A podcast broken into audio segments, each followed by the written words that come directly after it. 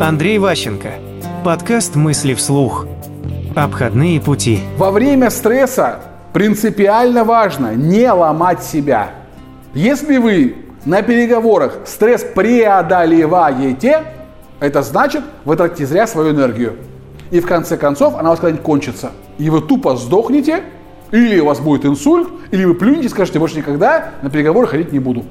Нельзя себя ломать. Вот нормальные герои, как пелся в этой песне, всегда идут обход.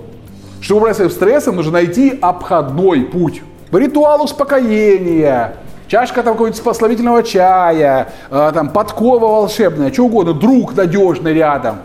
Любые способы, чтобы стресс унять его, контролировать, а не подавлять.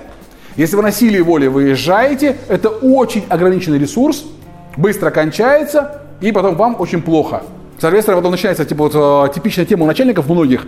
Пятница, прошла тяжелая неделя, 50 грамм коньячку для успокоения нервов. Чтобы домой вернуться как бы, на выходные и на семью орать. И когда там через 10 лет он уже такой полноценный, нормальный, зависимый алкоголик. Мысли вслух. По материалам курса Андрея Ващенко «Деловые коммуникации 2.0».